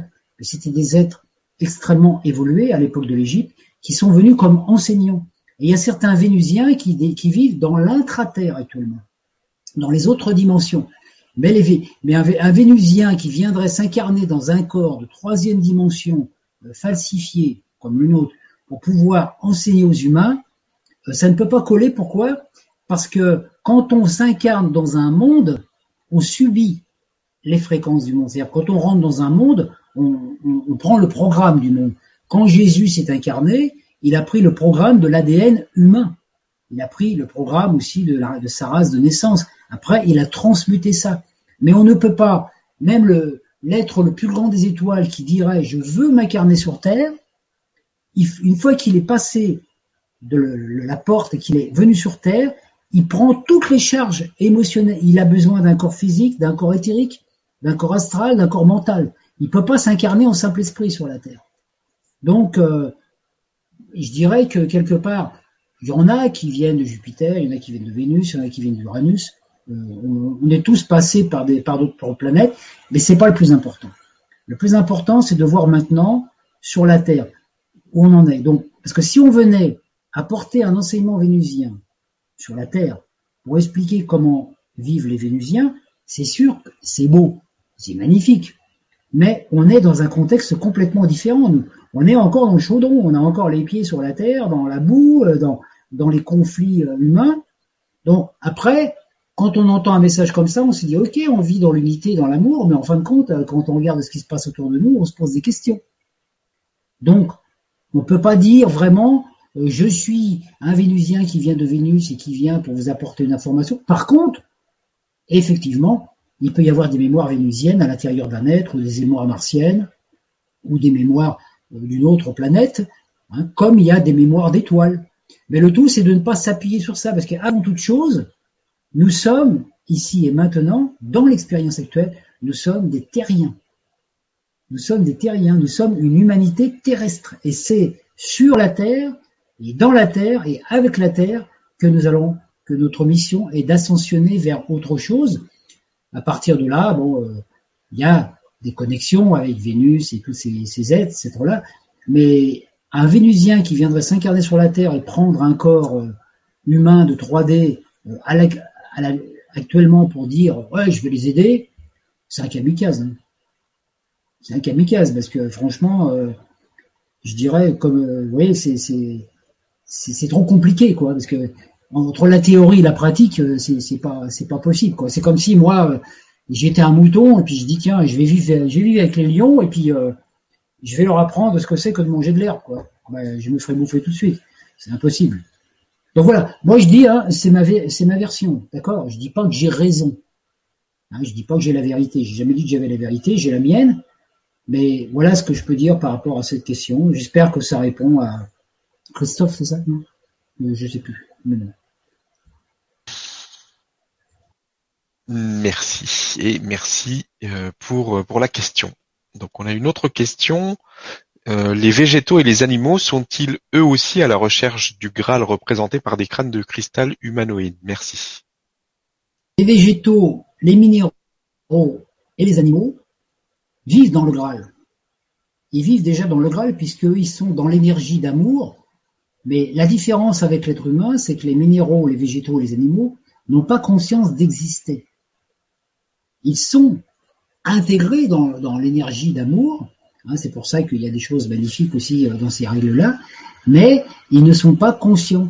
Nous, en tant qu'êtres humains, on a un corps mental qui nous donne la capacité d'individualité, c'est-à-dire moi je suis conscient que je fais partie de l'univers, que je suis pulsé par cette énergie d'amour, mais je suis conscient que aussi que j'ai des multidimensions, mais je suis aussi conscient que je suis ici Christian Duval sur la Terre dans un corps physique au XXe siècle. Donc j'ai conscience d'exister. Et c'est justement toute la différence, c'est que l'incarnation du corps mental qui nous donne la capacité d'être conscient d'exister nous octroie aussi le libre arbitre, c'est-à-dire la capacité aussi de nous identifier totalement à notre corporalité humaine, c'est-à-dire à notre identité physique humaine. Donc à partir de là, il y a des gens qui disent oui, moi je suis, je suis un tel, le petit moi, je suis un tel, ou il y a des fois je suis médecin, je suis ceci, je suis astrologue. Ça, c'est une identification. Et alors que l'animal n'a pas conscience de l'espace-temps. Un animal, quand il va, un animal sauvage, par exemple, quand il va sentir le danger, s'il y a un chasseur dans le coin, quand son aura va entrer en contact avec celle du chasseur, il sait qu'il faut qu'il qu parce qu'il va se faire tuer. Hein? S'il sent un tsunami, il va le faire. D'accord? Mais il le sait au moment où ça se passe. L'animal, il vit que dans le présent. Un animal, il se pose pas la question le matin quand il se lève, qu'est-ce que je vais manger à midi? Qu'est-ce que je vais faire demain? Euh, Dans combien de temps je vais mourir? L'animal n'a pas de corps mental. Même les animaux domestiques. Les animaux domestiques ont déjà une conscience a un début de conscience individuelle, mais euh, par exemple, quand vous partez le matin, vous avez un chat.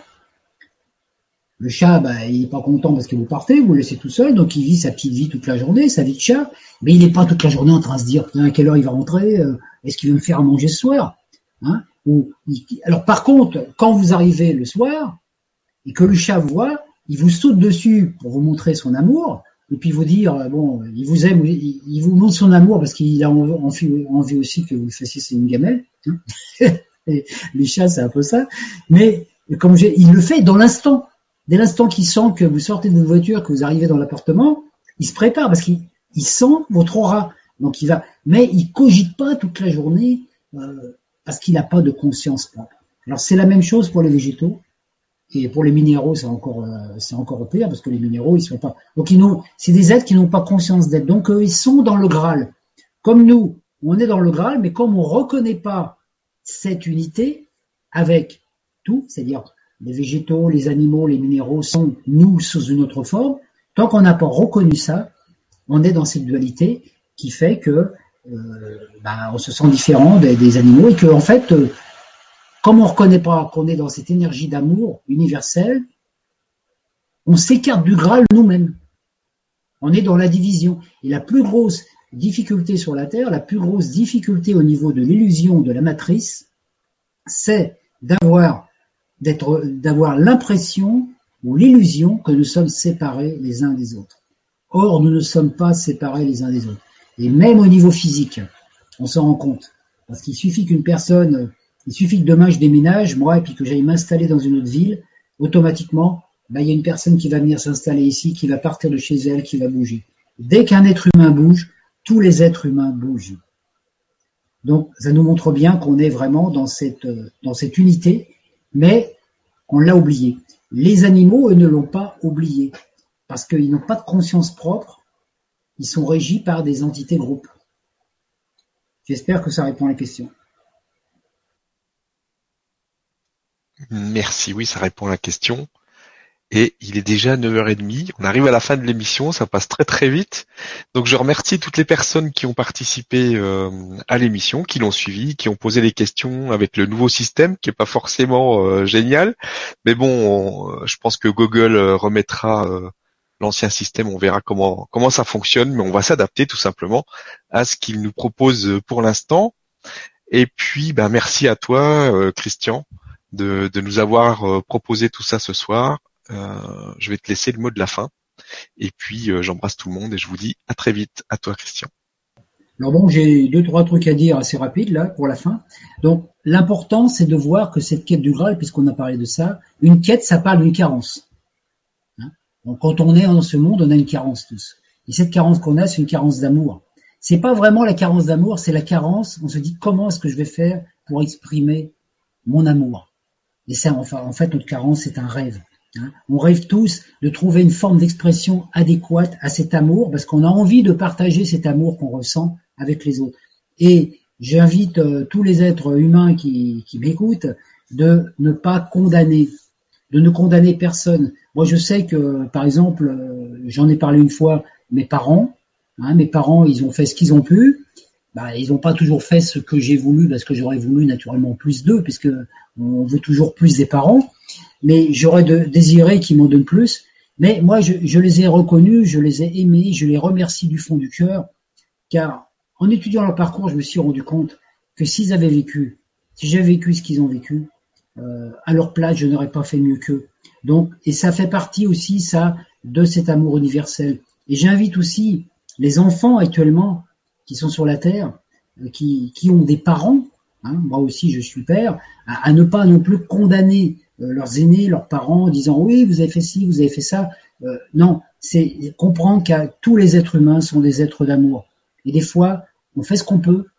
Des fois, on aimerait faire plus, mais euh, y a donc ça, ça fait partie de ces tons de compassion qu'il faut. Donc, il faut pratiquer la tolérance, la compréhension, ne pas juger à l'emporte-pièce, hein, parce que ça, ça fait partie du Graal, parce que nous sommes tous les enfants du Graal. Et en fait, à chaque fois qu'on a un rêve, et que ce rêve se réalise, que ce projet se réalise, c'est que le Graal s'approche de nous.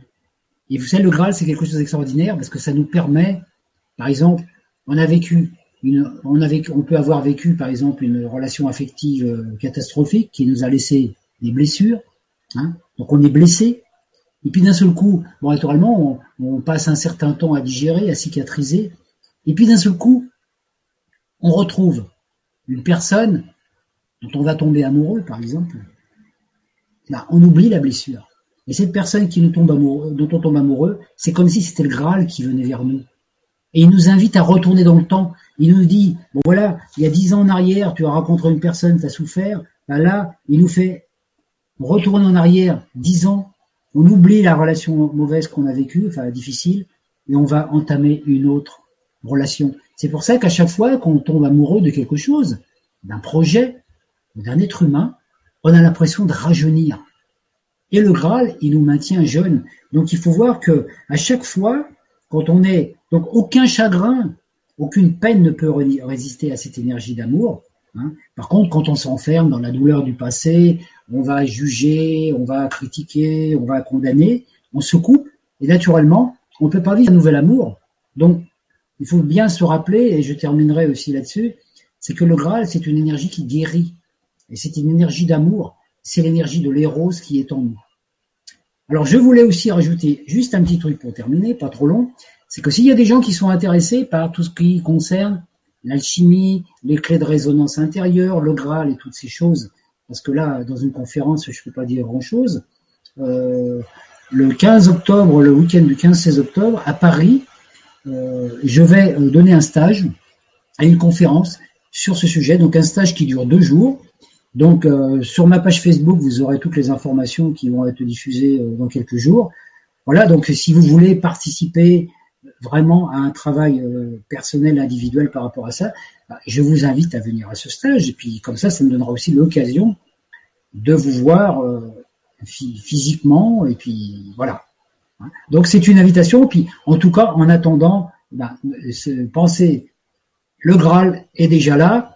Donc euh, maintenant, euh, il reste plus qu'à boire à cette coupe merveilleuse, puisque euh, nous, nous vivons, nous entrons, nous sommes déjà dans l'ère du Verseau. Du Verseau représente un verseur d'eau, quelqu'un qui vous verse à boire. Donc vous n'avez plus qu'à tendre vos coupes. Tendez les coupes et tout se remplira. Que l'amour vous accompagne sur votre chemin et puis à toi, Stéphane aussi. Euh, merci de m'avoir donné l'occasion de, de faire cette euh, Vibra conférence. Ça m'a fait grand plaisir. Merci à tous et à très vite.